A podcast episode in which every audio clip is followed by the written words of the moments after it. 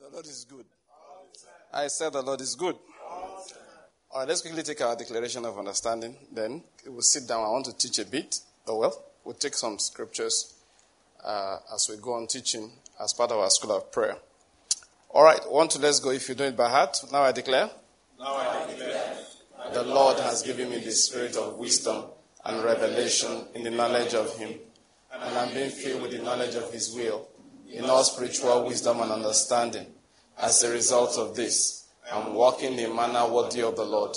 I am pleasing Him in all respects. I'm bearing fruit in every good work, and I'm increasing in the knowledge of God. Now again, I incline my ears to His word. The word is entering my heart. It is giving me light and direction. It is healing me in every area, and it's making me more and more like the Lord Jesus. In the name of Jesus Christ. Amen. Amen. All right, let's take our seats quickly. The Lord is good. Say like you believe it, the Lord is good. All right. Today is our last school of prayer for the year. Some people don't realize that. For that reason, let me try and finish the teaching we've been on for some time on um, the word of healing. So we'll try to finish it this uh, evening. So, what came to my heart to use to wrap it up We'll take some declarations along the line, and maybe we'll get up once in a while to teach, uh, to pray.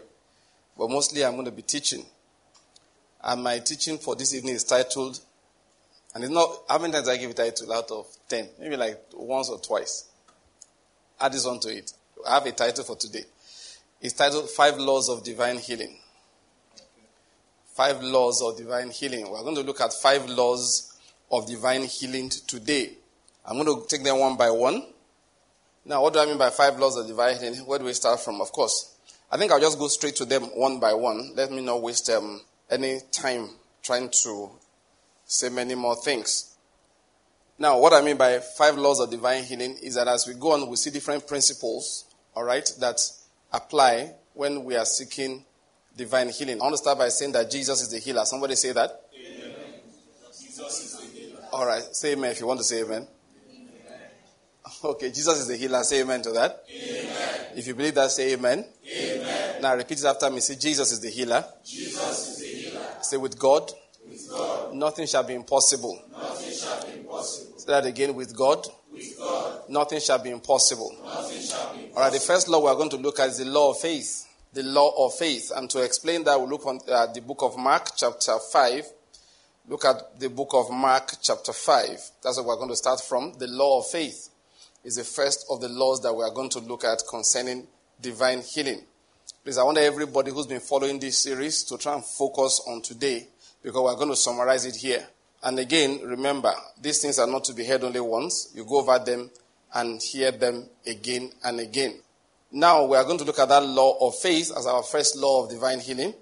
And we'll read from the book of Mark, chapter 5. We want to read the story of the woman with the issue of blood. We'll start from verse 24.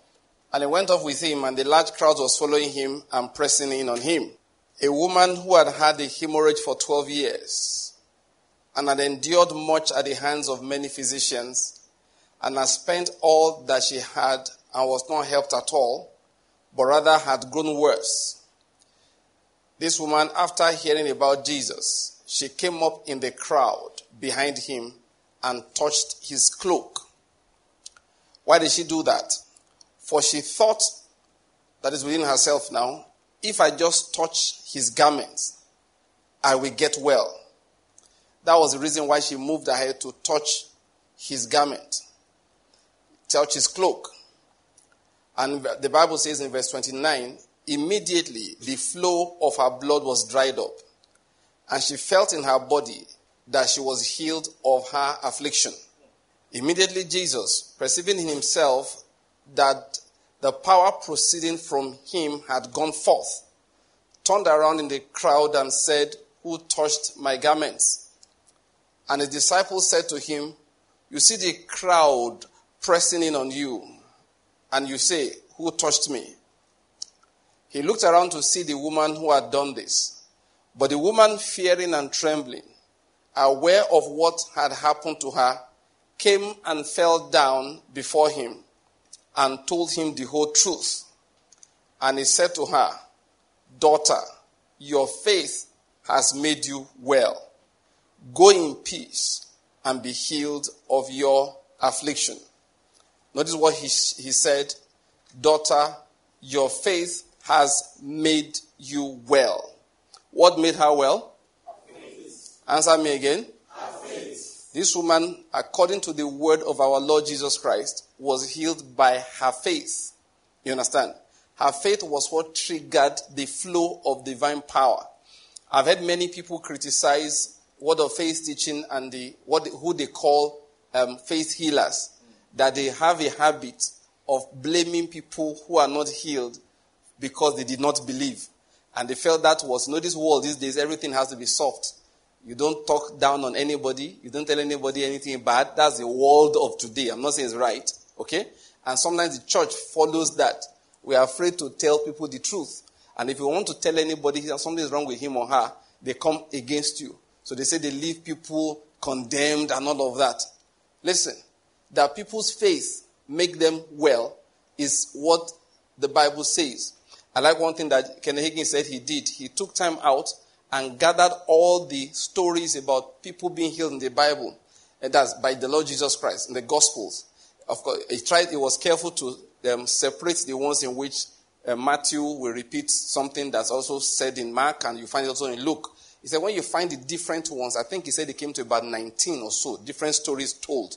And at least, I think, now I'm not very sure of the facts now, but let me just quickly say it. In majority of them, I think he said about 12, the healing was tied to the person's faith.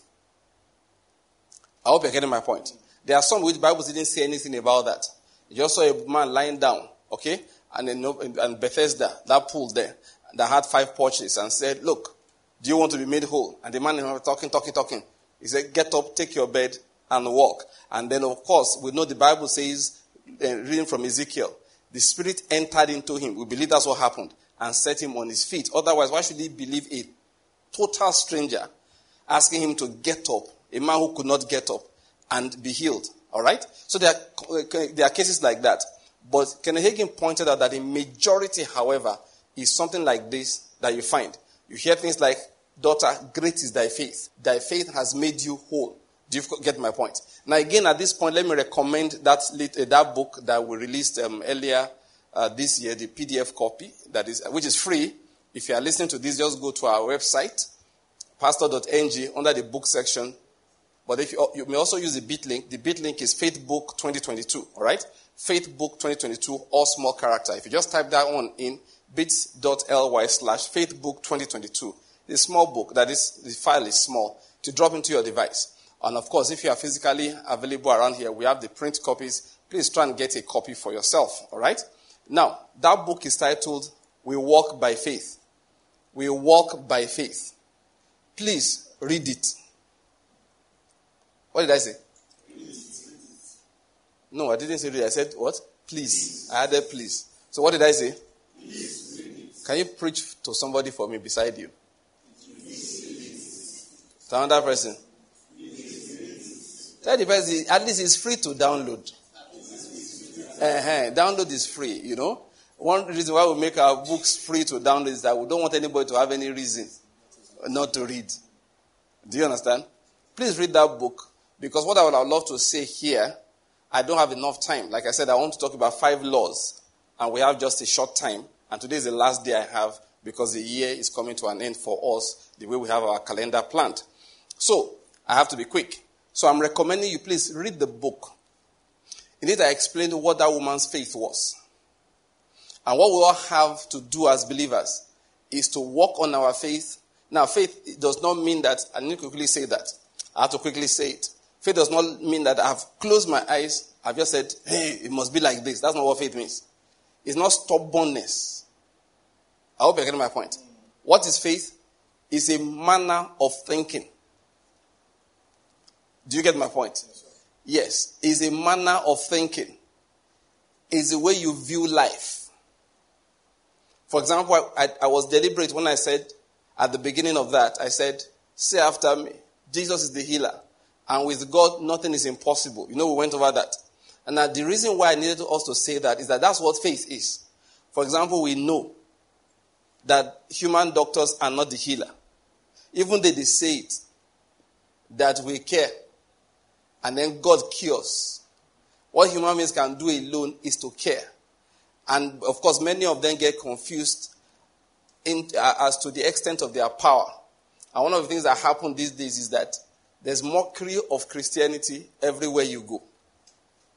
If a, if a patient, that one makes me laugh because I get involved in these things.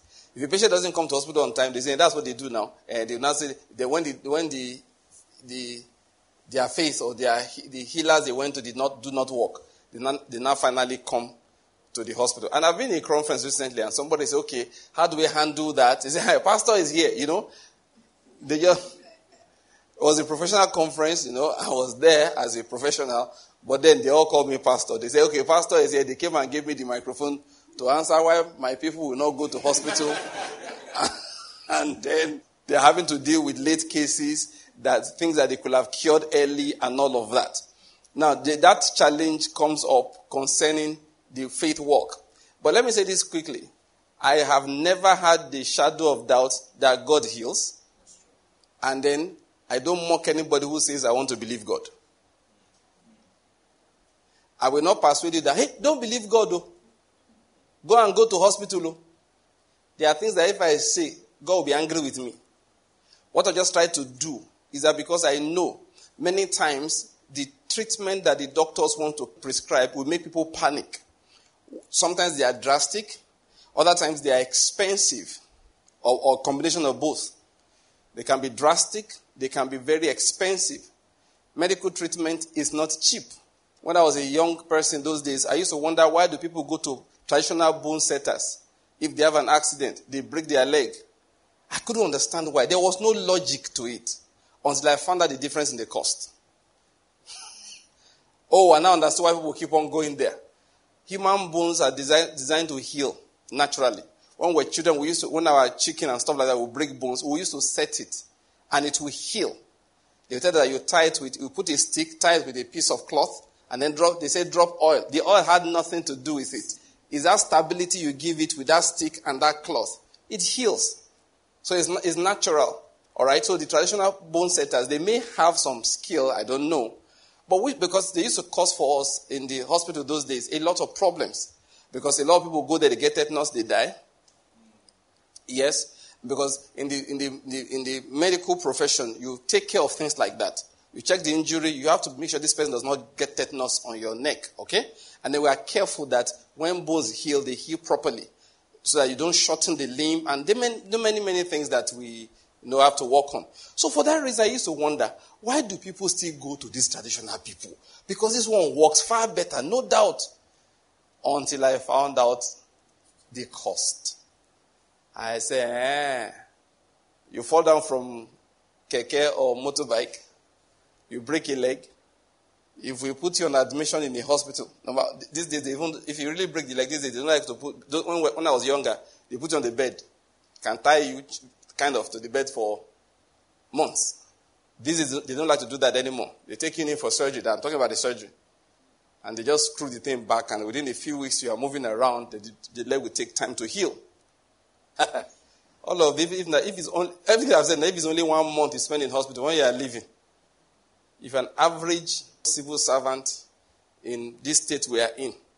That's one year's salary gone. Thank God for the social system we have in Nigeria, where everybody will contribute. Because if not, we bankrupt you. And the doctor is not being wicked. That's just the cost. The things he will implant in your bones, he has to import them. The hospital has to import them. The anesthetic gases he will use, all those things, they are expensive. What I have told you, is because they are not paying the doctors or the nurses. Federal government pays them. No, you don't want to go to a place where you have to be the one to pay the doctor and pay the nurse. Why did I tell this dramatic story? That's why many people claim they are believing God. They are not believing God. They are running away from cost. That's what gives the faith walk a bad name. Generally, people will see that, and if they can't afford it, so a lot of people run to those. I just gave that illustration of traditional healers. They go there because those guys charge, charge as little as a hundred naira a day. We are not going to charge you 100 naira a day. That's the profession that the medical profession. They won't get 100 naira a day from you. And you go to the hospital that is cheap, they probably put you on the bed. This day is 2,000 naira, 3,000 bucks. At the end of one month, if you work for Enugu State Civil Service, and then we're done with you, stay there for a whole month, taking six months of your salary, a whole year. And you buy expensive drugs. So a lot of people run away from those things. And of course, some of those things, the doctor from the beginning will let you know that we don't really have a cure for this. We are going to try and control it as much as possible with all this money I'm going to spend. And I've said to you here many times before, we have discovered that, they, that for those things that are really difficult, they are very expensive to treat, even though no cure is guaranteed. Now, these are the reasons, some of them, when why many people suddenly start believing God in a hurry. They never had faith. They never had faith. They are running away from cost. They are running away from, you know, something that they are not being given hope concerning. At that point in time, they will grasp at anything. And the commonest thing to grasp around is prayer. Not like they believe so much in that prayer, because as the person says believing God is taking Chinese herbs. You've seen it. Friends and family are sending them all kinds of vitamins from everywhere. I try my best, God helping me not to add, um, you know, things that are not really called scripture to my teaching, but I can't help it, you know, just to give you general knowledge. Please, I want to beg anybody listening to me again. If you are sick and you want to take medicine, never take anyone anyone recommended by your friends and relatives. They don't know anything. Please go to the professionals. Why should your auntie be the one to wrap things and send to you? Your auntie is an accountant. Why should she be the one to wrap something and send to you? She sells clothes in the market. Please, I'm begging everybody. If you want to take medicine, go to where the real medicine is given. Go and see a specialist doctor. Let him or her talk to you. If you are not sure what he's saying, go to another one. Modern day, you are allowed to compare opinion of up to three of them. Most won't take offense, especially when treatment is drastic. But please, don't Google anything. If you are online to research, go only to what we call authority sites. There are two kinds of authority sites. There are some that are meant for professionals, and there are some that are meant for everybody. You go to a place like WebMD, it's meant for everybody. Do you understand? And they will give you the. So don't go and you see one website, you know, uh, kindergartenblog.com, and you are reading their talk on health. Okokomaikogroup.com. You are reading their thoughts on health. Please, I'm begging you. If you want to take, you know, health advice and you have to go online, go to authority sites. Places where the content is curated by professionals. There's a particular site I know, all right? When you get there, they'll select are you a professional or a patient? Or you are a member of the general public? Are you a patient? There's one or two um, choices. There's about two or three options. Depending on what you click, the same topic, the thing will just change. They tailor down the deep language and they make things simple for the general person. That's just an aside, okay? Please stop drinking and swallowing things that lay people who are more confused than you are giving to you. Never refer yourself. As they will say, I am going abroad. If no doctor told you to go abroad, you are wasting your time. The doctors locally, they see, they know everything the guys are going to say abroad. No. Every single thing. The only difference that sometimes we tell you we don't have this equipment. This drug is not licensed in Nigeria. This drug is difficult to get over here. Then you discuss with them and they let you know where you can go. What people just go blindly. And like I said here, look, some of these countries are doing their own business. They will never say don't come. Please, that's an aside. That's advice for everybody. Stop beating around the bush, grasping at every straw just because you are sick and you are afraid to die. Use that energy to go to church. What I always advise we do, that's all you do. Look, go and meet a reasonable professional that's a specialist locally. Talk to two or three of them, no problem. Balance their opinions. If you are thinking of asking, do you think I should go? They will let you know. Please, that's an aside, all right? Now, where I was going is that so many people who claim they are believing God, they are not. And that's what causes problems. If you are believing God, I want to know how you are believing God. There is a how. Lying down at home and doing nothing is not believing God. It can be carelessness. It can be a sign of hopelessness. How am I believing God? Solomon said prophetically in, in chapter 4, My son, attend to my, the book of Proverbs, chapter 4. He said, My son, attend to my words. Incline your ears to my saying. Don't let them depart from your eyes. Keep them in the midst of your heart, because they are life to those who find them, and medicine to all their flesh. To those who do what? Find them. Go and look for the word. Like I said last time, don't just focus your energy on I want to get healed, I want to get healed. Focus on Christ Jesus. That is believing God. So let's focus on this teaching of the law of faith. So in the book, um, we walk by faith. I explained that faith is a thinking process, a thinking pattern. So first of all, this is the law of faith. Recognize that nothing on this earth is physical. I said last time, serpents bite. That's why we keep on giving this information. Know that serpents bite. They exist. But there is a higher serpent that has been hung on the pole, which if you look at attentively, expectantly, with a steady and absorbing gaze, you will be healed. Understand that life is truly spiritual. That's the law of faith. What happened to this woman? She had tried everything. How did she come to the position of faith? I'll give you two reasons. Number one, not clearly stated in scripture, both of them, but you read in between the lines, you find them. It's from understanding I'm telling you what I'm saying. I wrote in that book, Walk by Faith. Number one, she had been baptized by John. That was where she received the spirit of faith. This woman was baptized by John.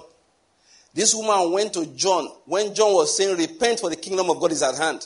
And over the last few meetings, I've been, eh, I've been emphasizing that when you have been forgiven, affliction is oppression. Remember that. So you also must recognize that you have been forgiven if you're a believer. Things that God give to believers, many times we have to fight for. They don't come to you automatically. Number one key to fighting for your rights and privileges in Christ, okay, is knowledge. Is knowledge. That's why it's good you continually come to hear the word. It's good you take a book and read. It's good you study your scriptures. It's good you continually hear teachings of the word. If you're one of those Kingdom Watch chat groups, you know, I told them, Judah now, to forward the book I was talking about, I just looked for it and found it in Him by Kenneth Hagin. One small book, very small. All right? I saw it, in the PDF copy. I said, oh, good. We just forward it around. Everybody, please, if you find it, just take it. It's just scriptures and confessions. Scriptures and confessions. Read the scriptures, confess those things to yourself. Read those verses of scripture, confess those things to yourself. What you are in Christ Jesus, what you are through Christ Jesus, what God did for you in Him. That's why the title of the book is In Him. This woman went for the baptism of John. She was baptized. You have repented of your sins. You have given your life to Christ. You also have been forgiven. That's how it starts. It's the law of faith you recognize that this is not about genes. Genes, abnormal genes is a serpent. This is not about an infection. Infection is a serpent. All these serpents we are talking about, they are subject to the serpent on the pole. How do you kill the poison, the toxin of this serpent? By keeping your eyes on the one that's on the pole. That is Christ Jesus. As Moses lifted up the serpent in the wilderness, John chapter 3 tells us, so will the Son of Man be lifted up so that whosoever believes will in him have eternal life. That is the law of faith. For you to continually say, In him I have eternal life. To pra- look, your faith must be exercised. Spiritual things are exercised. Even physical things, you know, anything you don't exercise dies. If you don't exercise your brain, it dies. It does. One of the ways to keep yourself. You said, Pastor, you want to digress? Yes. As a Christian, eh, if you want to keep yourself from having dementia, there are two things you must do. Now, please, what I'm preaching is for believers. If you're not a believer, I don't know what your problem is. So. Oh. Don't come and meet me. I did not work. I wasn't talking to you. You were over here. You were eavesdropping when family people were talking. For those of us who are in Christ Jesus, dementia is not our portion. The Word of God makes it clear that even if we are old, we'll be full of sap. We will never be dry sticks. We'll always be green. I hope you're getting my point. We will always be flexible. Even our brains will be flexible. I hope you're getting my point. Now, how do you ensure? Now, now that you have the fun- fundamental truth, you have the fundamental principle of life, which you have from Christ Jesus. How do we nurture it? Two things if you don't want to ever have dementia. Number one, always keep the brain busy. Read. Read scripture. Read books. Be enlightened. Keep the brain working. And number two, always have social relationships. If you are too big to go to church, you will have dementia. I hope you're getting my point. You know, I know what I'm telling you. You know, I will not like to. Do those two things, you'll be 100 years old. You will never, you, ne- you won't forget anything. All the Alzheimer plaques will not happen in your head. Say amen. amen. I pray for somebody listening to me that they've been telling that you are having dementia. I command that brain to wake up in the name of Jesus Christ. Amen. Himself took your infirmities and your diseases.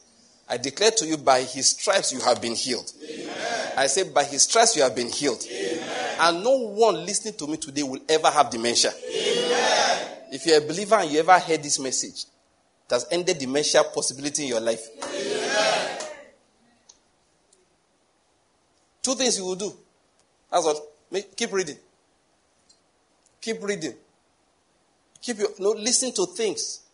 Study continually, even if you are 97.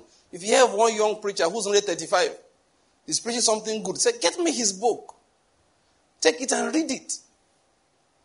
Read a story. Read stories to your grandchildren and your great grandchildren. Recall things that happened before. Keep the brain exercised. The way God designed this our bodies, our lives, it has to be exercised. And one major way you exercise the brain is social relationships. Some people are just angry all the time. Have you seen people like that before? They wake up in the morning, they are angry with the president. When they finish with the president, they are angry with the governor. When they finish with that, they are who else remember? My father-in-law. I'll be angry with my father-in-law.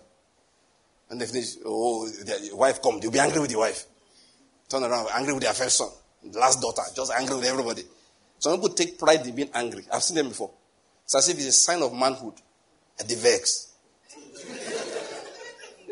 They're just angry. They're just angry.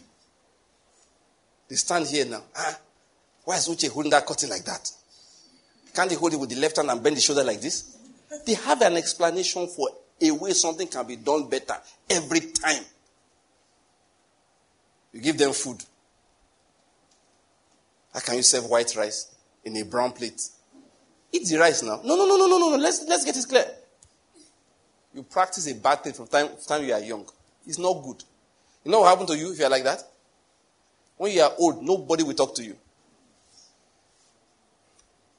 They will always find an excuse to avoid you.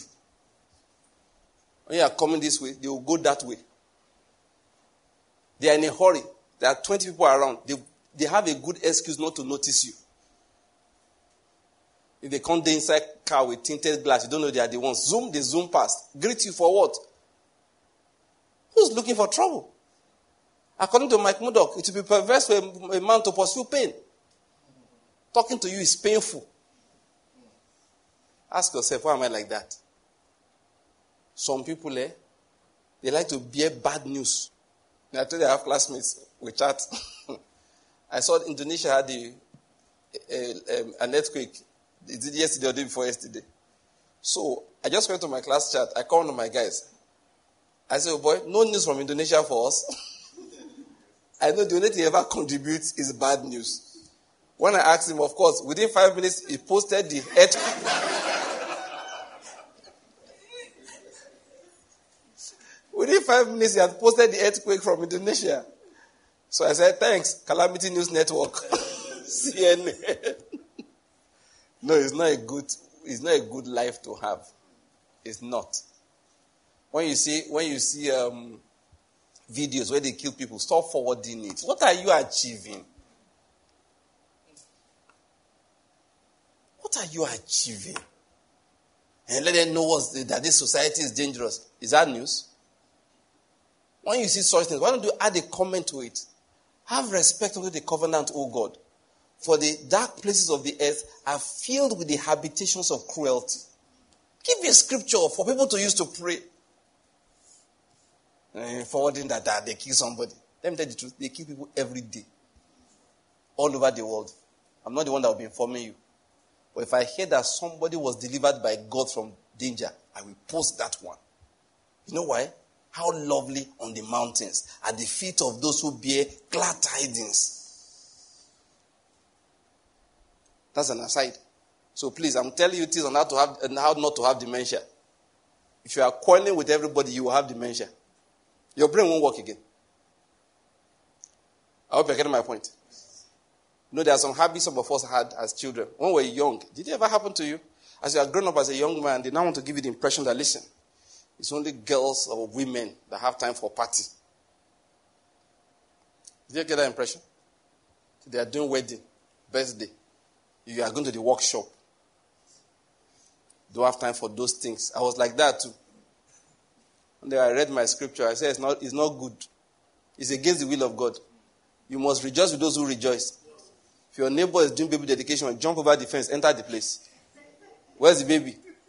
Bring a small gift, sit down, eat, drink, dance. When they are dancing, they even they don't they are playing the language you don't understand. Shake body. Now you are you are driving the measure into the Atlantic. Some people are always serious. You never find them where people are laughing. We'll pass through that phase in life in which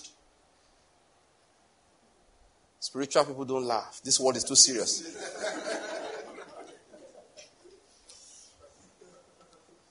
I had a friend like that on campus. Everybody in their face, you're afraid of him. If somebody says, Today somebody's birthday, whoo, whoo, whoo, the way he will eye you, you drop your hand immediately.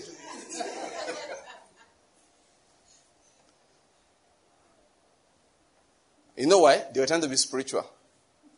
You made them. God didn't speak to them more than us. That's what I found out. I know if the others were doing like that. Today, they are not preaching. I'm preaching. No, that you know, this life is so funny. All those that are doing, they do like they don't, you can't smile. You got a of spiritual, lot of focus. Hey, they're going to look for money.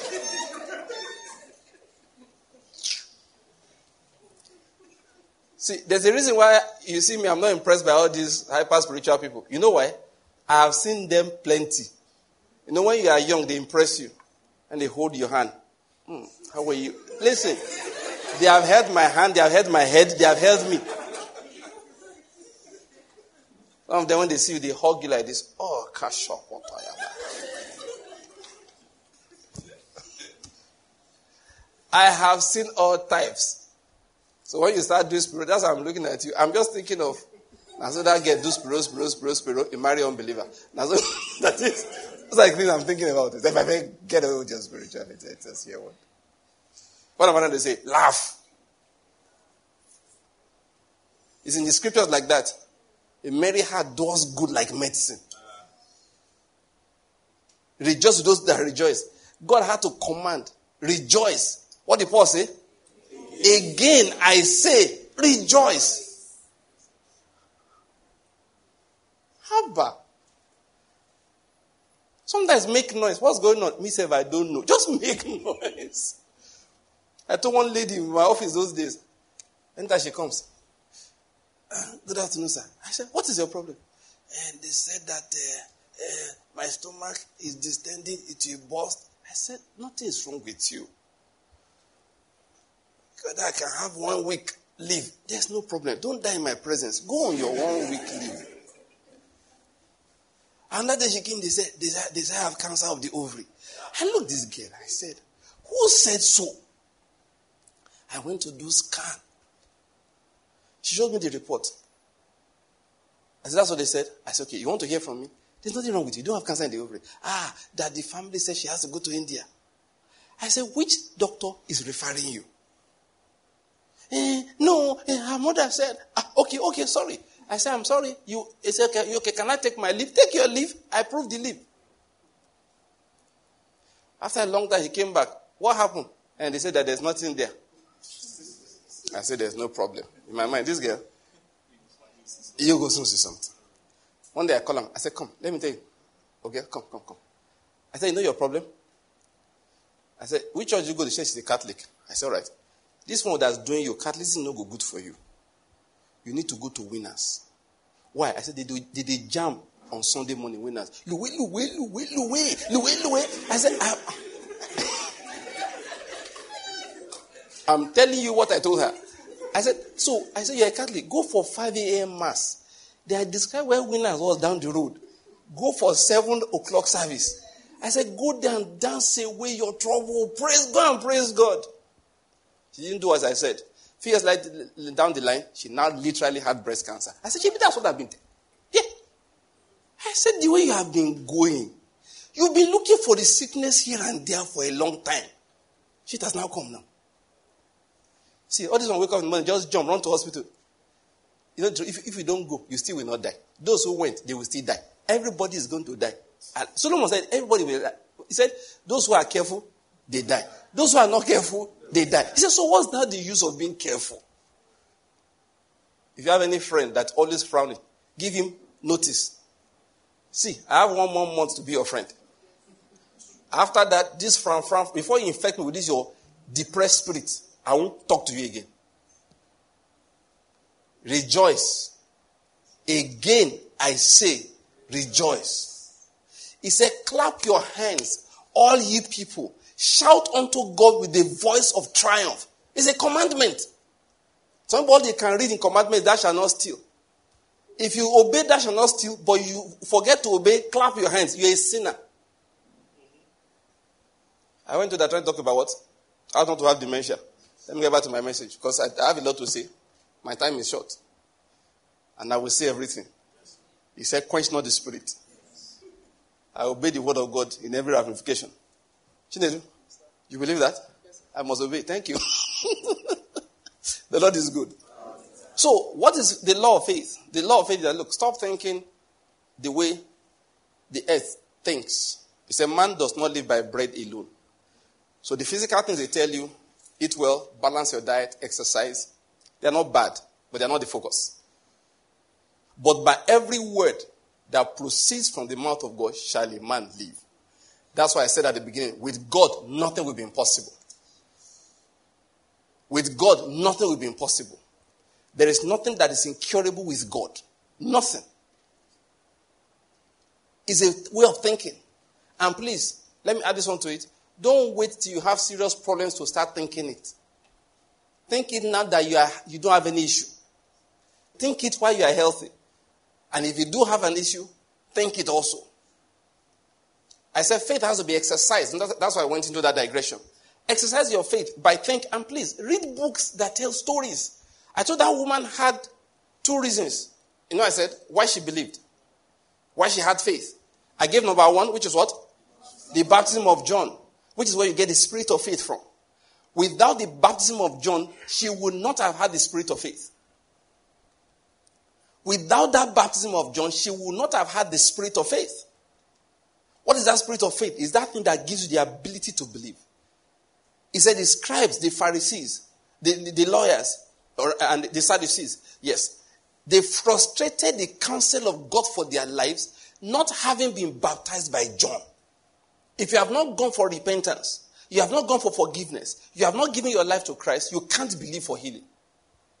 It's ability that God gives when He breathes upon you. Receive new life. Receive the Spirit of God. Receive that Spirit that raised Jesus from the dead. That's one of the things He's giving you the ability to believe. Number one reason. Please read in that book. I talked about extensively in that book. We walk by faith. Number two reason why she believed. The Bible says that when she heard of Jesus, she heard about Jesus. She heard the stories about Jesus. She heard the testimonies about Jesus. She heard of that widow whose son died. The widow of Nain. And Jesus stopped the procession and spoke to the dead boy. And he got up and he lived. She heard stories of how Jesus went to a pool because that man went around broadcasting the whole thing. She heard of Jesus. Now, what she heard, because she had the spirit of faith, gave her faith. I hope you're getting my point. Why am I talking about that? You too. Pay attention to stories. Read books. Read testimonies. I know these days people have corrupted testimonies. They lie to use to raise money. Pray that God will not lead you to fake stories. But, you know, a beautiful collection to read is all the stories by. There are two people I'll talk about, which will help us to read them um, in the stories. Read the story of. Um, what's the name of that woman you read her book, sweetheart? That book that's at the foot of the bed. Kathryn Kuhlman. Read Daughter of Destiny. That's a biography, actually. Uh, I believe in miracles. She has a number of them which she compiled stories. Now, why do I like her stories? I'll tell you. Because you see, her stories, all of them were investigated. People will testify when she's ministering. Oh, I came all the way from Ohio, and then when you when you I was sitting over there, and then when you said this, I got healed. They will give the testimony.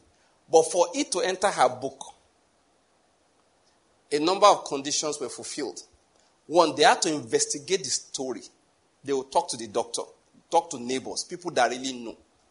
Then, number two, the person must have continued as a believer. There was a particular woman that got dramatically healed. As soon as she was healed, she went back, put up her makeup, and went to party, went to club, went back to living like an unbeliever. The story was removed. Even though it was authentic, genuine, verifiable. Yet, but because her life afterwards did not depict Christ, they pulled the story from the collection. That's why I like books like that. I don't know the name of many of our books, and I just remember I believe in miracles. There are a number of them, which they just compiled different testimonies. I read them once in a while. Different testimonies. If I one that struck me, I won't give you details, was because as a professional, because I'm a pathologist, when she mentioned the particular disease, polyarteritis nodosa, it struck me. I said, What? And that, that girl got it as a spirit floated by her and touched her. And that's it, afflicted her. You think it's only Nigeria where is it witchcraft? The mother was into, into the occult. She tried to run away. They pursued her into one church. She went to sit in one church, thinking the church would protect her. From that, from the front of the church, two figures floated past. One of them touched the girl. The girl got a disease that doctors could not treat. She got healed in one of Kathryn Kuhlman's meetings. That's why, see, Paul said we are comforted in our afflictions. So that when we meet those who are similarly afflicted, we are able to comfort them with the same comfort with which we are comforted. That's why if I have troubles, I testify. I don't pretend like I, nothing ever goes wrong in my life. I don't. I will tell you this happened. This was how I prayed. This is how God answered me. When you hear those stories, note them down. The reason why I tell those stories is so that you will know. Even with my children, like yesterday, I was driving them home. I tell them stories in the car. I said there are different ways God answer, answers their prayers. Oh. I took one, one small thing that afflicted me, very small, not a big deal. I won't tell you about it, but very small. I told how God just healed it for me. I said, I just prayed, I said, God, this thing has to go away. And the Holy Spirit now told me something. I knew it was Holy Spirit because of how it worked out later. I was just sharing it with them in the car. I said, so pray about everything. So I'm recommending the woman's book. Read that. It will boost your faith, especially for divine healing. John Graham Lake, read his books. Oh, if you listen to Kenneth Hagin tell some stories, even his son one day had to go home and tell the mother, all them tales that he tells when he's preaching are they really true or he's just preaching? Because some of them are so profound, the young man found it hard to believe. They are true. Credible stories. Read the story of John Alexander Dowie. Read the story of um, what's his name? Archbishop Benson Idahosa. Fire in his bones. Read those stories. You will know that indeed God works miracles. I hope you're getting my point. I could continue giving different. I mean, okay, I, sh- I should mention this before I go. It's old now, but the two books are there The Gentle Breeze of Jesus and Like a Mighty Wind by Mel Tari. Read those books. Fill your head with them. Champion of the Faith by Alexander, John Alexander Dowie, or the book of John Alexander Dowie, that's the name of the book, by Gordon Lindsay. These are things you keep on reading, you fill your head with the knowledge of the spiritual, so that you start thinking. He said, when she heard of Jesus, they kept on telling her story. That's the law of faith. That is the law of faith. That's how it works when it comes to healing. I'd like to go over this again. If you have given your life to Christ, you have been forgiven. Amen. For everyone who has been forgiven, every affliction is what? Oppression. What's the significance of that? You have the authority in the name of Jesus to rebuke it and command it to go. Because we heard of Jesus, how God anointed him, and he went around doing good and healing all who were oppressed of the devil, for God was with him. I took time out to explain the meaning of oppression. Oppression is affliction in the life of the person that's been forgiven. If you have been forgiven, give me an amen. amen. So that's the first law. That's the first law. The law of what?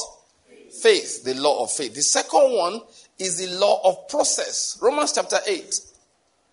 The law of process. Ah, no, I said the first one, eh? After each one, let's take some confession. Say everybody say after I'm saying the name of Jesus. In the name of Jesus. I have been forgiven. Have been forgiven. In the name of Jesus. Name of Jesus. I have been washed. Have been washed. In the name of Jesus. In the name of The blood of Jesus has cleansed me. the blood of Jesus has cleansed. All my sins have been forgiven. My have been forgiven. Himself took my infirmities. Took my infirmity. He took away my diseases. By his stripes, I have been healed. Say, by his punishment, I have been delivered. Therefore, every affliction in my body is oppression, is subject to the mercy in the name of Jesus. Say, right now, I invoke that name upon myself. And I command every affliction, every oppression, be gone in the name of Jesus. Say in the name of Jesus. With God, nothing will be impossible. With God, no disease is incurable. Say with my God, there is nothing too difficult to do. He says, the God of all flesh, and nothing will be too difficult for him to do. Nothing is impossible for him to do. No matter the disease, no matter the affliction. Say, He that raised Lazarus from the dead is raising me also from affliction. Is taking me off the bed of affliction. Say, I believe. Say, Lord, I believe. Say, Lord, I believe. Say it again, Lord, I believe. I believe you are the healer. I believe you love me. I say, I believe you love me. Let me say that to you. Do you know God loves you? Do you know God loves you? And there's no pain you feel He does not feel. That's the truth. If your leg is paining you, it's paining Him too. That's the principle of, of redemption. He has to be touched with the feeling of our infirmities. I used to believe those days that Jesus never felt sick when he was alive. Until the day you told me that Zach said it's not true. And then I went and thought about it also. I said, hey, hey, hey, it can't, it can't be true. No. Now, it didn't force it the way you and I felt sick. oh. Many of us think he, all, he bore our sin only on the cross. No.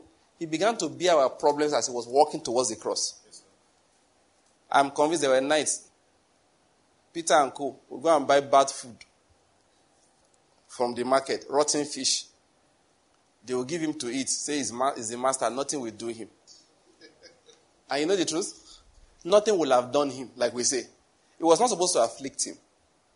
But then the father will say, in the year 2022, in November in Enugu, one of these my daughters will not be able to sleep because he ate something bad. How will you pray if you don't know?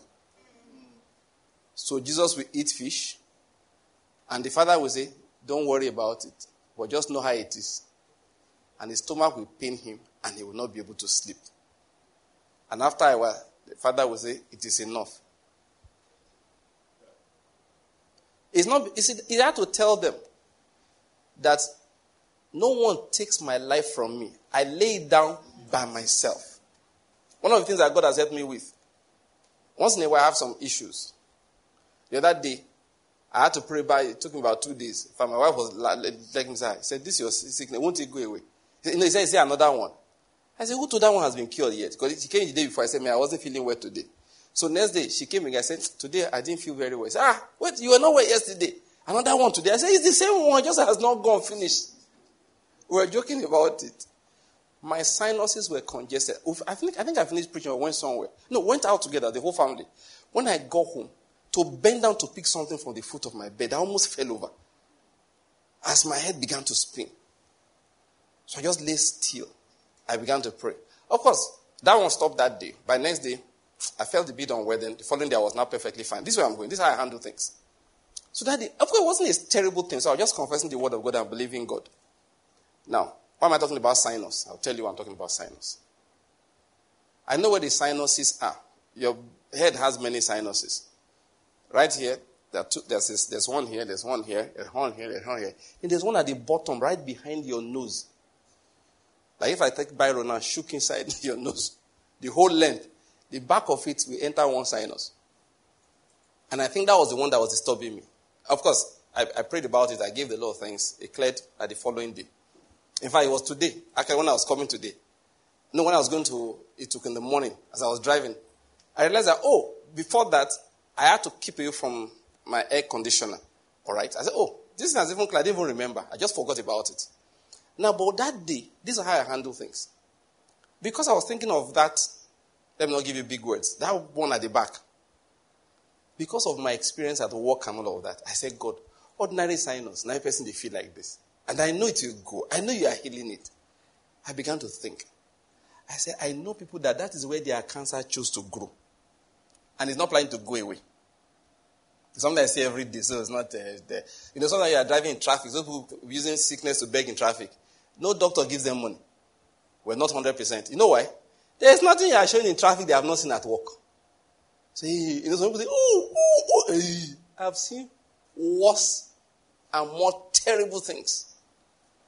This is where I'm going. Know what I do?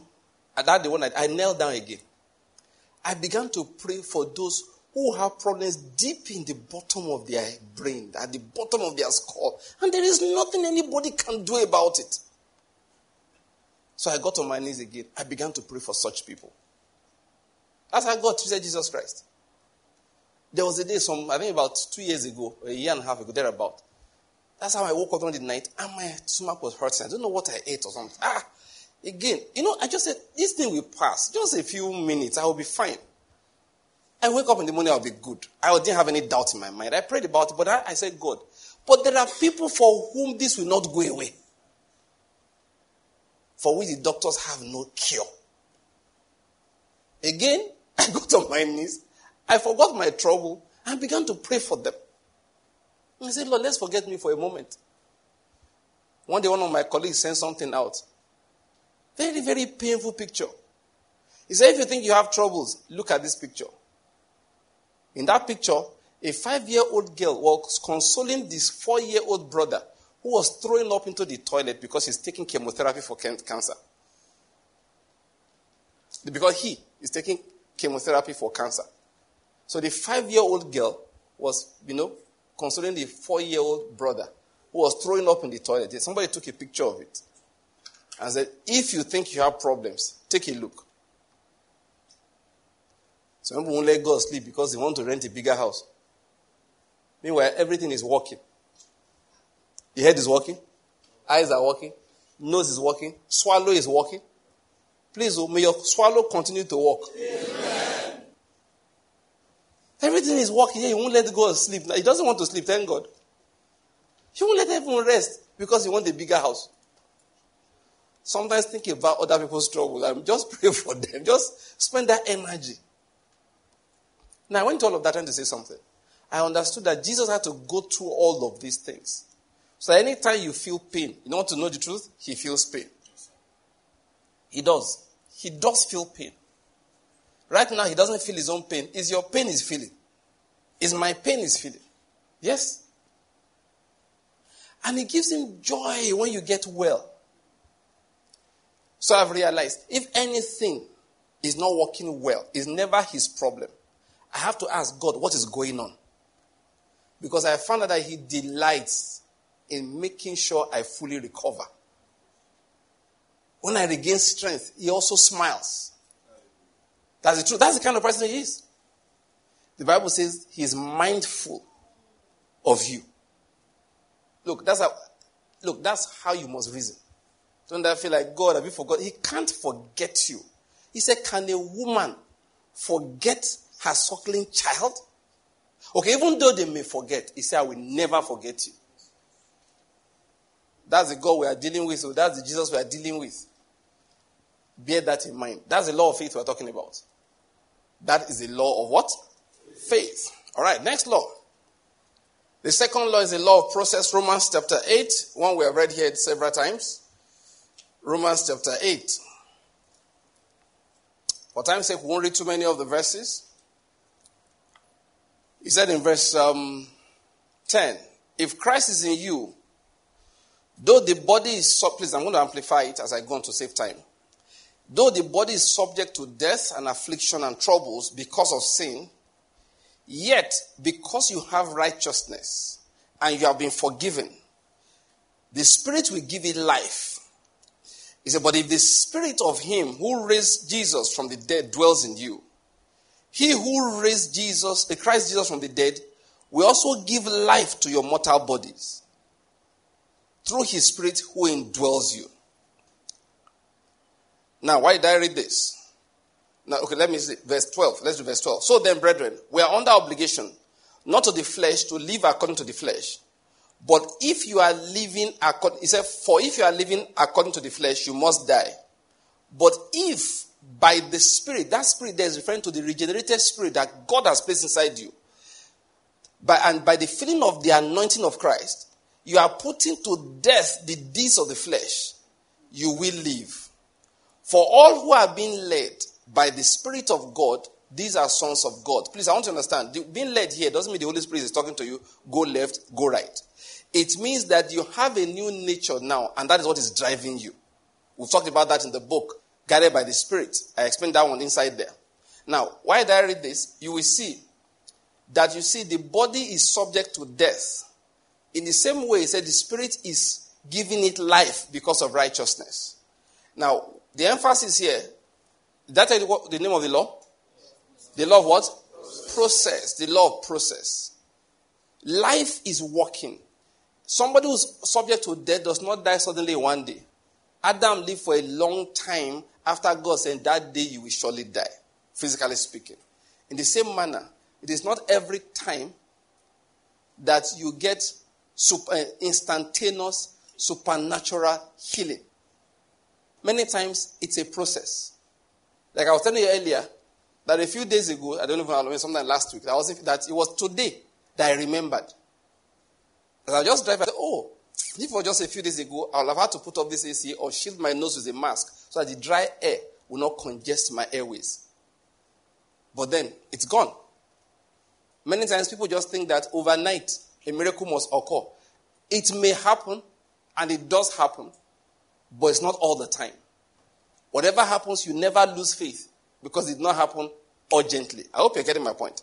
That's what I mean by recognizing that law of process. And what should be most important to every believer is that, you know, I like the way he said, he said, if by the Spirit you are putting to death the deeds of the flesh. So you see, regularly you are putting to death the deeds of the body, in the same manner, the spirit is working on a daily basis to give you life. One of the things that used to shake people's faith is that you know those when we're young, those days just you start believing God for divine health. Then one day you get sick, you now feel like ah, this is not working. no, it doesn't mean it's not working. It means like one man said in one video, it means we'll do it again. I hope I get my point. The righteous man falls how many times? Now let me tell you, it's not just one, two, three, four, five, six, seven. He was just that he can fall so well. he said, but no matter how hard he falls, the Lord will raise him up. I hope you're getting my point. Asa believed God, and for 35 years there was peace. For, is it 34 or 35 years? In the 35th year of his reign, then trouble came. What was he supposed to do? Activate that faith that had become redundant, that had become dormant in his life. But instead of, instead of doing that, he went for the arm of flesh. And that was where his troubles began. I hope you're getting my point. We're talking about the law of process. The emphasis there is that it's not every time that things happen instantly, but recognize that there's a spirit working in you and is giving life to your, to your mortal body. So declare after me, say in the name of Jesus. Name of Jesus I, have that spirit have that spirit that raised Jesus from the dead. that raised Jesus from the dead. I have that spirit I have that spirit that being in him, that being in him, death could no longer hold him in his power. death will no longer hold him in his power. Therefore, he rose again from the dead. Therefore he rose again. Say that spirit is in me, is giving life to my mortal body. giving life to my mortal. Now say this at least five times. Say, in me, life is working. Life is Say that at least four more times. in me. Life is working. In me, life is working. In me, life is working. One more time. In me, life is working. Say, the Spirit of Christ is giving life to my mortal body. The Spirit of Christ is working on my skin. The Spirit of Christ is working on my intestines. The Spirit of Christ is causing every part of me to wake up. Say in the name of Jesus, what was dead is getting life. What was sick is being healed. Say in the name of Jesus. Those kidneys, they are waking up. Say in the name of Jesus. Now I want you to pray for somebody. Everyone listening to this. You are prophesying. Prophesy with me. Say in the name of Jesus. Everyone listening to this, life is working in you now. Say your kidneys will wake up. Say your brain will wake up. Say those eyes, they will see again. In the name of Jesus. Say no matter the cause of the troubles, we prophesy the word of God. As a believer in Christ Jesus, in you, life is working. Now you are going to say that with me five more times. Now say, in you, life is working. Life is working. Life is working. Life is working. One more time. Life is working. Say in the name of Jesus. We receive the blessing for everyone who will believe. Life is working. Take a moment and give a lot of thanks for somebody. Thank God for somebody with cancer has been healed. Thank God. There are people who have hidden problems. They are being healed. An impotent man is being cured. Yes, I'm telling you. Life is working. It's working. The law process. In the name of Jesus. I went to minister somewhere in Lagos about, two years ago now. Or more than that. Time flies now. Yeah, this was, yeah, more than that. I finished teaching, and the woman came to see me afterwards and gave me her testimony. I like to tell that testimony. Two of them, two different women. One said that in my family, I think we have five children her father, her mother, and I think five children. They're all grown up. I mean, that woman will be in her 40s the time we're speaking. He said everybody is hypertensive, everybody is taking antihypertensive drugs in their family the father, the mother, and all her siblings, apart from her. She said, I'm the only one in my family that does not take antihypertensive drugs. If it's gene, she has it. Does she not have it? Papa get high blood pressure. Mama get high blood pressure. Bros get high blood pressure. Sis get high blood pressure. Both senior and junior. She just sandwiched somewhere in the midst of all these people. And now, she never had high blood pressure. That is, she never had to take medicine. Why? Why? She said what she used to do. She used to check, check her blood pressure also. And when she finds that it has gone up, she'll go and lie down and pray. Say, Lord, what's going on? And she'll begin to pray. and say, Lord, are there burdens on my heart? And she will obey scripture. Say, I will cast all my burdens upon the Lord. And I will pray, confess scripture. So after some time, I check again, it has gone down. It will remain down. He said, if it ever goes up again, I go through that process again. He said, Pastor, that is how come in my family, I am the only person that does not take drugs for high blood pressure. The same time, another woman came to me because I finished preaching like this. Says, Sir, let me give you my testimony. What happened? She said she developed arthritis in her foot. So she went to see the doctor, and the doctor wrote a prescription for her. And something told her in her, once you start, you don't know when you are going to stop. So she reasoned, said, No, let me go and pray.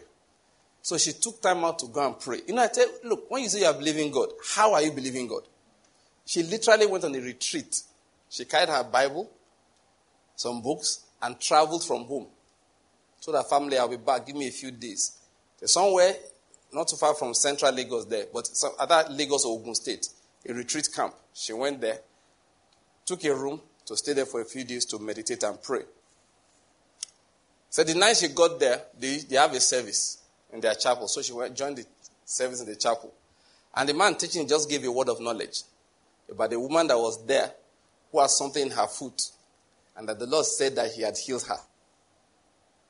So she received it as her own. I'm talking about the law process. The pain did not go.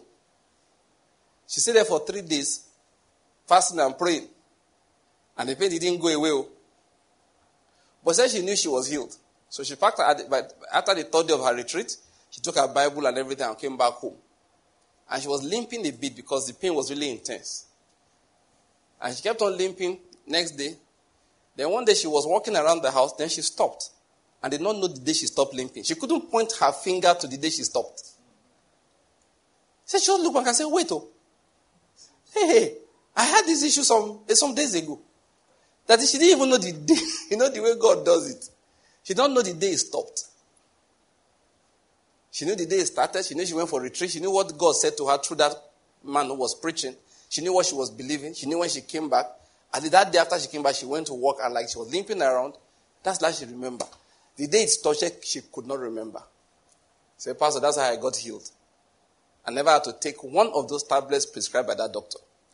She said some week, the other weeks or months later, she woke up in the morning, has started again. Said there's no problem. She went through the whole, she didn't travel this time around for a retreat, but she just took her Bible again and began to pray and confess the word. And then she woke up next day and then she forgot again her way to, I thought this pain wanted to come, but it has gone. And she told me, said, since then till now, Pastor, I have been totally well. This was when I went to preach in Lagos. This is about three years. I should be up to three years now. Somebody said the law of process. Law of process. Declare concerning yourself again. Say, in me, in me life is working. life is working. Say, that same spirit that same spirit that raised Jesus from the dead is giving life to my mortal body. giving life to my mortal body. I feel like we take a minute. Pray for a loved one. Just take a minute. Who you know has a particular problem. Just take a minute and ask the Lord. Don't rebuke. Don't cast out. No. I said pray. I found that scripture from scripture. One time you are praying, you must be addressing God. So make intercession on somebody's behalf. Pray that somebody will not cast away faith.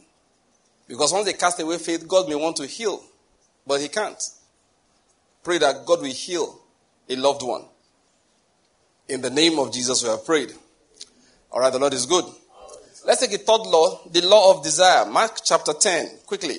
This is an extension of the law of faith, but let's just mention it. Again, I think I should probably should have added this one as number two, but it's good. Let's just talk about it now. It's an extension of the law of faith. Mark chapter 10. I said something the other time, and that's what I'm going to emphasize now. That let's not get used to bad things. To the story of the pastor wanted to pray for somebody. And the person said, he has one problem in the neck, one in the leg. He declared four different serious afflictions in his body. And I said, the pain in the neck is the one that really hurts me. If God can just take that one away, then I can manage the other three. And the man said, I understand. I think we have to limit our request because if God heals all parts of your body, power in heaven may go out. That you will draw so much power, they won't have light in heaven again. of course, he was being, he was being sarcastic.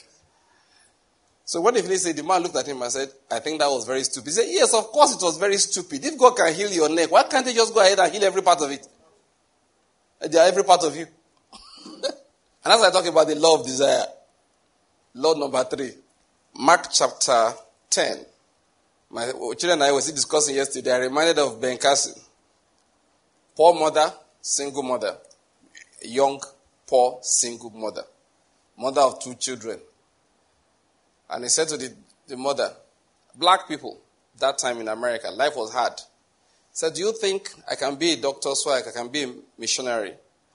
That's what he desired. And the mother said, You can be anything you want. All we have to do is what? Ask God for it. I never forget that. Ben Carson's mother said to him, can, You can be anything you want. All we need to do is ask God for it. The young little black boy became arguably the, one of the most famous doctors America ever produced. At the age of 33, he became the chief of pediatric neurosurgery in one of the America's top hospitals, Johns Hopkins. And then after I performed a heroic surgery, for one reason or the other, the, their, their big chief said, Hey, you, you will lead the press conference. Because it was a big surgery. The, the children flew in from Germany. They were joined, conjoined twins, joined in the head. And no successful surgery like that had ever been performed on the earth. So they plotted the surgery, and he was actively involved as the head of pediatric neurosurgery, so he was the center of it. So he's the head of their whole eh, the, no, the, the, the department, no, the whole that segment of the hospital. Say, okay, you lead the, that's all. You lead the conference. So the day the pressman came for the conference of that successful, unique surgery, everybody was surprised. In Johns Hopkins, that one young black surgeon was the one that took the podium and was addressing everybody and answering questions. Instant stardom. He became a star instantly. How did it happen? You know that you know you have to understand. Most of us in Nigeria we don't understand racism. Because the only racism you know is that an man does not like the Enugu man. That's the only thing you know. you, you, you, you don't know more than that. All of you are the same color, you are the same, you speak the same language, but you just said that you are from beside the river. We are from the upper course of the river, and that, that's, that's the, for them, no, it's much, it's, it's far, it's much more than that. Ben Carson will tell you that when they asked him about racism at work, he said no, that he understands for people. That yes, he experienced once in a while, because as a young person before everybody knew him. He said, but you can understand that it's not their fault. Like as a resident doctor, when he came to Johns Hopkins to start working, he entered the ward one day to see a patient. And the nurse there looked and said, No, Mr. ABC is not ready. I assume it was an oddly that came to wheel a patient to theater.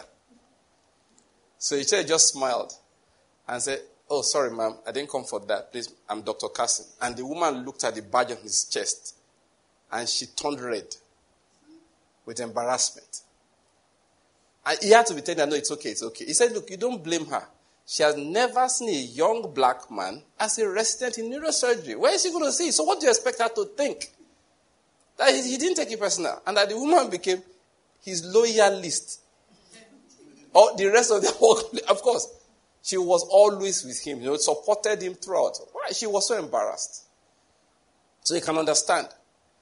Now, I painted that picture again for you to understand where he was coming from as a little boy when he made that request. My emphasis is that the mother said to him, You can be anything. All we need to do is ask God for it. I'm telling you, you can be healed of anything. All you need to do is ask God for it. And stop giving excuses. You know, this one is genetic. You can be healed of what? Anything. Let's read it. Mark chapter 10. Please, oh. Don't forget, even if it's something in the past, God can put his hand there, turn it for good. There and amen. amen. Let's read from verse 45. Mark chapter 10. No, from verse 46. Then they came to Jericho, and as he was leaving Jericho with his disciples and a large crowd, that he was leaving Jericho with his disciples and a large crowd. A blind beggar named Bartimaeus, the son of Timaeus, was sitting by the road. When he heard that it was Jesus the Nazarene, he began to cry out and say, Jesus, son of David, have mercy on me. Many were sternly telling him to be quiet, but he kept crying out all the more, Son of David, have mercy on me. And Jesus stopped and called him and said, Call him here. So they called the blind man, saying to him, Take courage, stand up, he is calling for you. Listen, call for Jesus. Oh. Those who are telling you to shut up, they're not now okay, take courage. Can you imagine human beings? Initially, they were telling him, Look, look, my friend. They're sternly telling him to be quiet. That's what the Bible says. And I say, Take courage. when he had shouted them. Throwing his cloak aside in verse 50, he jumped up and came to Jesus. And answering him, Jesus said, What do you want me to do for you? And the blind man said to him, Rabboni, which means my rabbi, I want to regain my sight. And Jesus said to him, Go, your faith has made you well. Immediately he regained his sight and began following him on the road. Remember, I said this is an extension of what? The law of faith. You know, I said that. Again, Jesus said, Your faith has made you well. But why did I read this? He was clear in his desire. He did not say, You know, I've been blind for so long. Why did Jesus ask that question? You know, it, for most of us, like, what kind of question is that? But I found out in this life, people often are not looking for the kind of solution you're offering. And Jesus knew. So let me hear from your mouth. Because it could be that Judas didn't give me much. Do you remember Judas? Maybe they said, go and give 10 denarii to that uh, blind man. Judas dropped one. The blind man looked and said, Jesus only do like this. you know that kind of thing. Say, Jesus only do like this. They say, have mercy on me. Where's my balance? no, but what did he say? I want to regain my sight. And Jesus said, good, for you are bold enough to ask for a great thing. Not thinking that maybe I won't be able to do it. Your faith has made you well. Can you bow down your heads again and pray? You have a minute. Ask God for, something great. Can be healing for yourself or for somebody who depends on you. Can be your wife, somebody who's connected to you, or very importantly, for your children. Very importantly, for your children. I know you have prayed for them before. It didn't work. They ended up in hospital and they were there for three days. Ask God now. I want perfect healing in this area for my son. I want perfect healing for my daughter.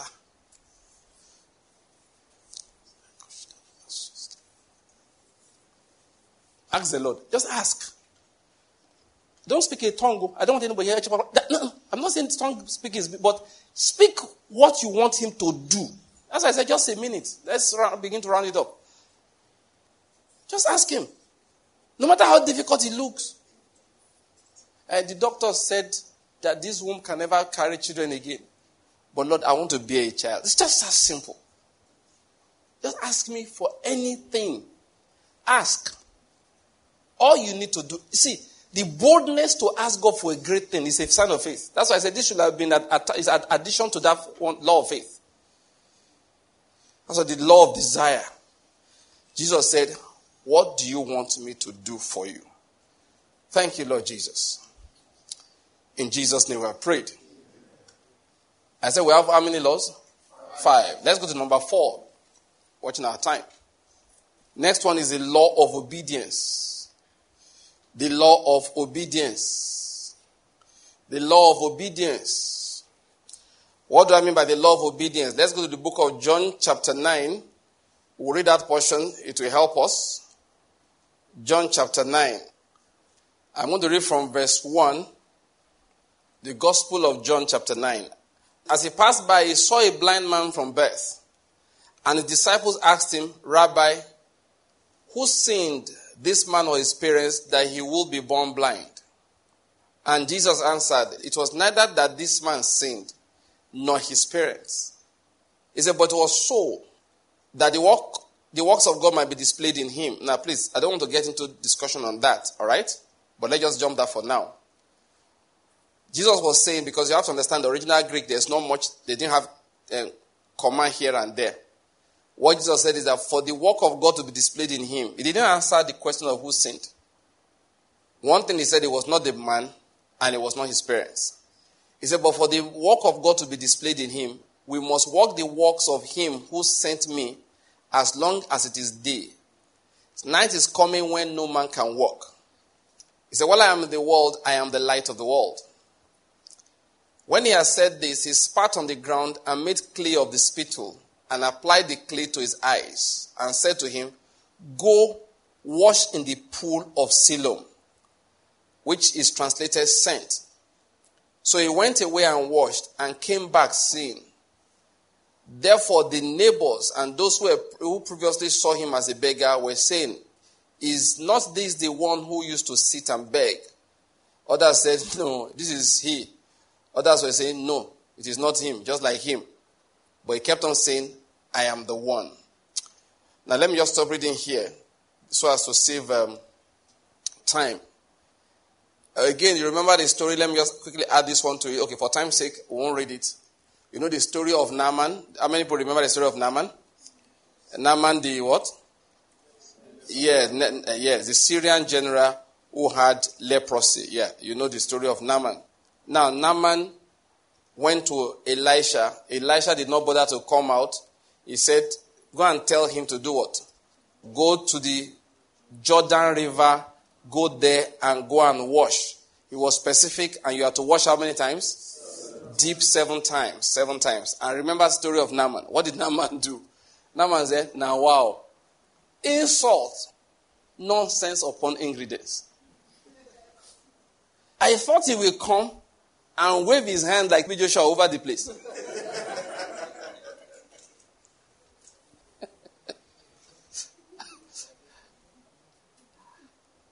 Also.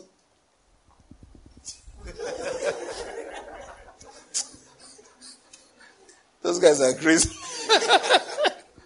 they, do. You just be like, be like a magician. I hope you know that guy was a magician. Kayode Peller. I don't know whether you know Kayode Peller. Now, when we were children, they, they used to do a lot of magic arts in Nigeria. They don't do that much anymore. You know, television and YouTube have spot everything. When we were young, you had to go to shows, you had to go to cinemas, you had to go to theaters and all of that. Even in secondary school, they come to our halls to perform. So one major performing magician in Nigeria at that time was Professor Peller. Professor Peller had a son who also became a magician, Kayode Peller. He's now a pastor, he's a bishop, all right? One day I was this, they were talking about our guy, our guy in Lagos. He said he can't understand people. He said, This is magic. Eh, because he used to be a magician. He said, This man is practicing magic. He couldn't understand why people were getting carried away.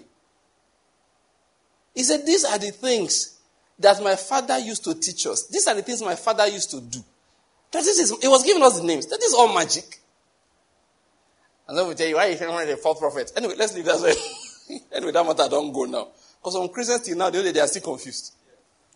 Especially because one big man went and joined him to be doing the thing together. Let's leave that side. Let's pray the law of what? Obedience. The law of obedience. So the man said, I thought he will come, wave his hand over the place. But of course, the prophet did not do that. He said, Go and dip seven times in the Jordan. There were other rivers they had.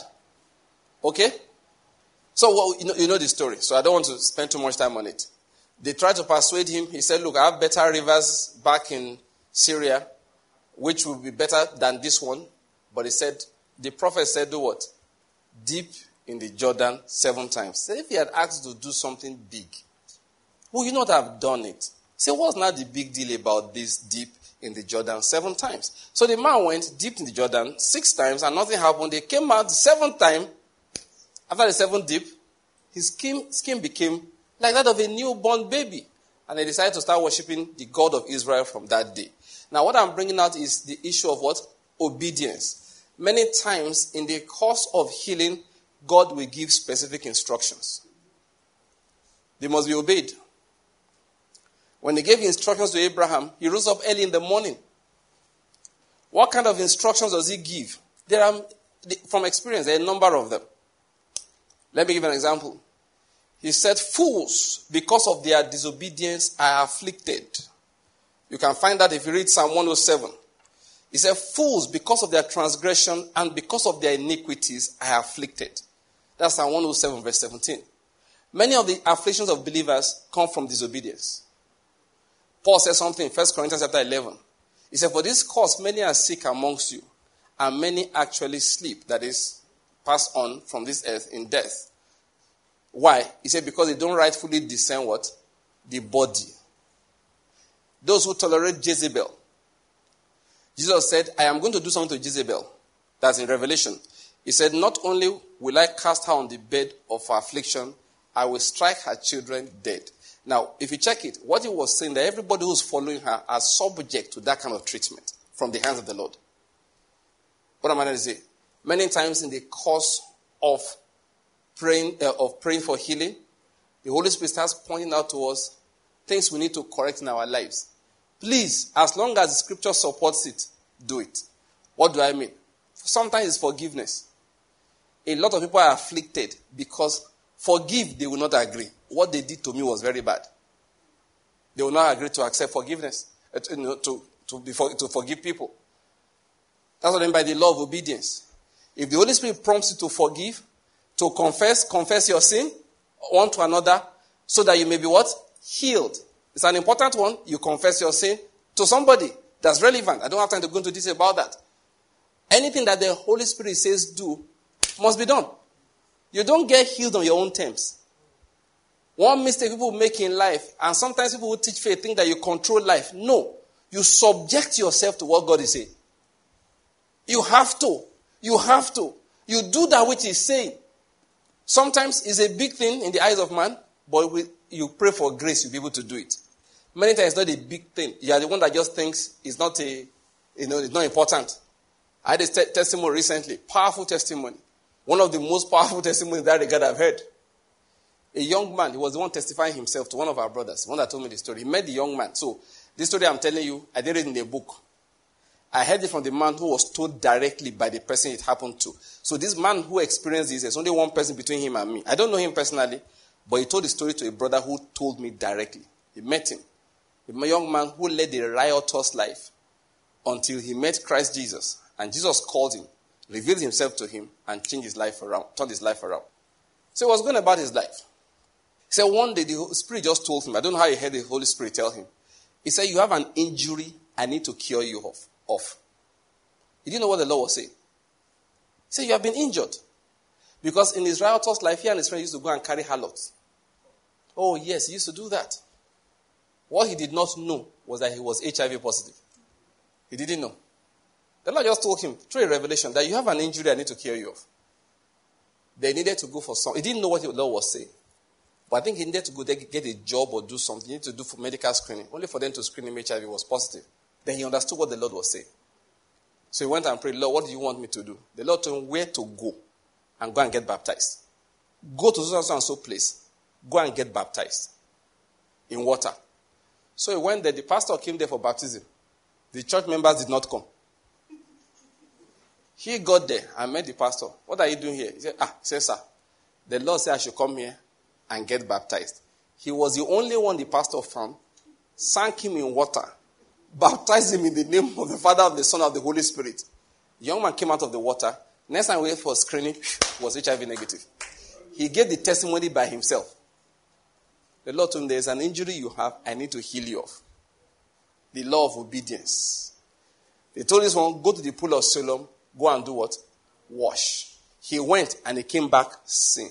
They told Naaman, Go to the river Jordan and dip seven times. He went there, he dipped. The seventh deep, he came out there, his skin was as fresh as new. Many times, the instructions God will give many people. This is the number one instruction I know. He tells somebody, let go of something that you are holding on to. Later on, I don't know. Just that, you know, there are times you, you don't want the year to end because I have, I have a whole new set of teachings and my body don't get hot. That is, if not my body, they hot now. One of the things I want to talk about is to uproot the seed of thorns. I find that many people are failing in life because they won't uproot the seed of thorns in their lives. People follow God, follow God, follow God, they put thorns in their pocket. So when the following of the Lord is supposed to bear fruit in their lives, thorns grow up and choke the fruit. Kenneth Hagin told the story? now I read him a lot. In fact, different story just come to my mind. John Gillis said was praying for one man. As he will be praying, he, in his mind, he hear me like $200. So what's $200? So he continue praying. Then in his mind, he will see something like $200. Ah, he will continue praying. After a while, he stop praying. He say, oh, I bet, what is this $200 I will not let me rest? He must say, me and my friend, we did business. I took away the $200. Let me go and pay him back his money. the man of God stopped praying. I said, eh. So people did business. He said, so he didn't give it. He said, he didn't give it $200. I said, I'm not praying again. Now go to his house, go and tell him you are sorry, and give me his $200. So the man went there, gave them, he came back. Before he finished praying for him, the man was totally healed. Different story. Oh God, I can't tell. Look, the other one man told. He said, This pastor, he has serious ulcer. It won't go away. Why? He's angry another pastor came and opened the church nearby. Came to my river to come and fish. They had operated on him. Those they did to treat ulcer, those they used to do operation. They remove a part of the stomach that secretes acid. Did he get healed? No. From the site of operation, and that ulcer opened. He tried to talk to the guy. He said, you know your problem? Bitterness and anger. But the man wouldn't hear. I don't know whether the ulcer finally killed him or he finally left the ministry. Psalm 107 says, Fools, because of their transgression, are afflicted. Listen to me. When we have been washed by the blood of Jesus, if we allow Satan to plant iniquity in our lives again, we are opening our lives for his affliction. Again, let us pray. Bow your heads. You have one minute. Because I was speaking, the Lord was revealing to some people what they need to do. The Lord was revealing to many people what they need to do. Some said, just let go of your anxieties. There is nothing wrong with your heart more than the, idea, the, the anxiety. These things are getting more expensive. Oh. How will I build a house now? My children are growing. God said, Let me tell you, they are not your children, they are my children. Did you hear what I said? Thus says the Lord, those children are his children. They are not yours. He will care for them. He is their heavenly father. God does not have grandchildren. He is their heavenly father directly. He will take care of them. So let go of your anxiety. That's what he's saying. You have a minute. Just pray. Unforgiveness sin that you need to let go of. Some people are still doing things as long as nobody knows. God knows. And that is why his hand appears shortened, that he cannot deliver from affliction. He said, if we confess our sins, he is faithful and just. Ah, somebody is saying, Will God forgive me? That you can ask that question, you have received forgiveness. Yes, those who will, there are people he will not forgive, yes, but they are not asking. Those that Lord, the Lord will forgive, they are not even looking for it. I'm talking about Christians. So that that thought has crossed your mind. Just get on your knees wherever you are and say, Lord, have mercy on me. And this is the word of the Lord. You will receive forgiveness. He said, if we shall confess our sins, is faithful and just to forgive us of our sins and to cleanse us of all unrighteousness. In Jesus' name we have prayed. All right, the last law, and then we can close. The law of thanksgiving. What did I say? What did I say? First John chapter 5, quickly. I'd like to quote Derek Prince in this regard. Derek Prince said, if you believe, the first sign is what? You give thanks. He said, if you believe, the first sign is that you give thanks. Everything we have been saying today, if you believe them, then what will you do? you will give the Lord thanks. First John chapter 5. I'm going to read from verse 13 and I'll stop in verse 15. Said, This is that I've written to you who believe in the Son, in, in the name of the Son of God, so that you may know that you have eternal life. This is the confidence which we have before Him, that if we ask anything according to His will, He hears us. And if we know that He hears us in whatever we ask, we know that we have the request which we have asked of Him. If somebody has asked Him for healing, they know that you have received it. Whether you feel like it or not, you have received it. Amen. I remember when Jehoshaphat went to battle. When God said to him, You will not have to fight, what did he do? He put praisers in front and the soldiers behind. Very silly, were it not for faith. What are you going to use to fight? Is it guitar? You are going to battle. People are coming with AK 47. You are carrying gun gun. Gu, gu, gu, gu, gu, gu. When they shoot a hole through it. Now, but because the man had faith, he had the confidence to put the praisers in front. He said, Believe in the Lord thy God, so you will be established. Believe also his prophets, so you will prosper. If you have believed what I've said to you today, rise to your feet and begin to give the Lord thanks. Begin to give thanks. Say, Lord, we thank you. Say, Lord, I thank you.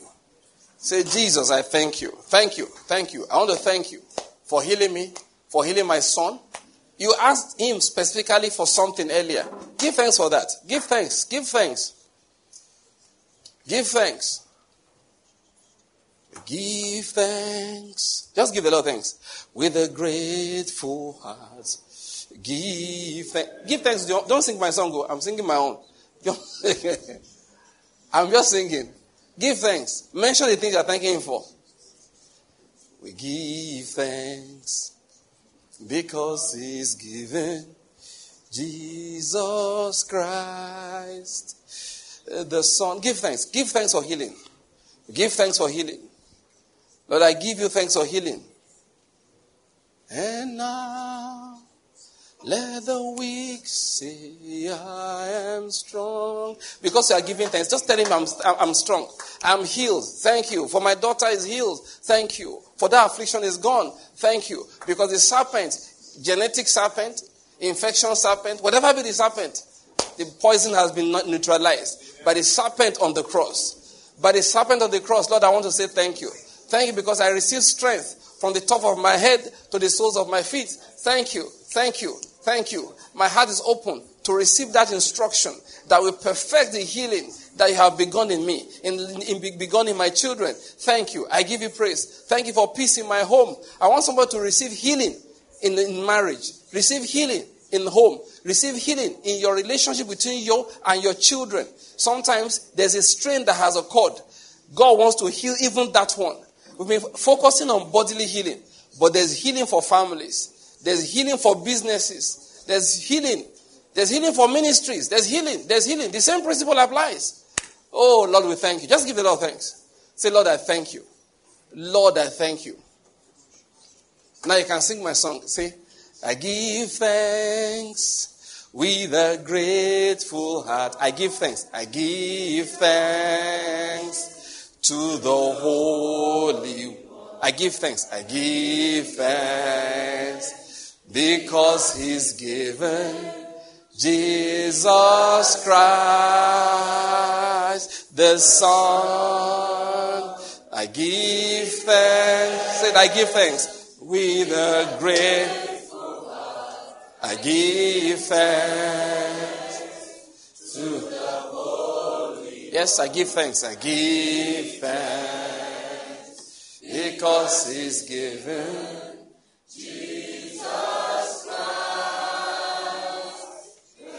Now you say, now I am saying, and now I am saying, I am strong. I'm saying, I'm saying, I am saying, I am rich because of what the Lord has done for me.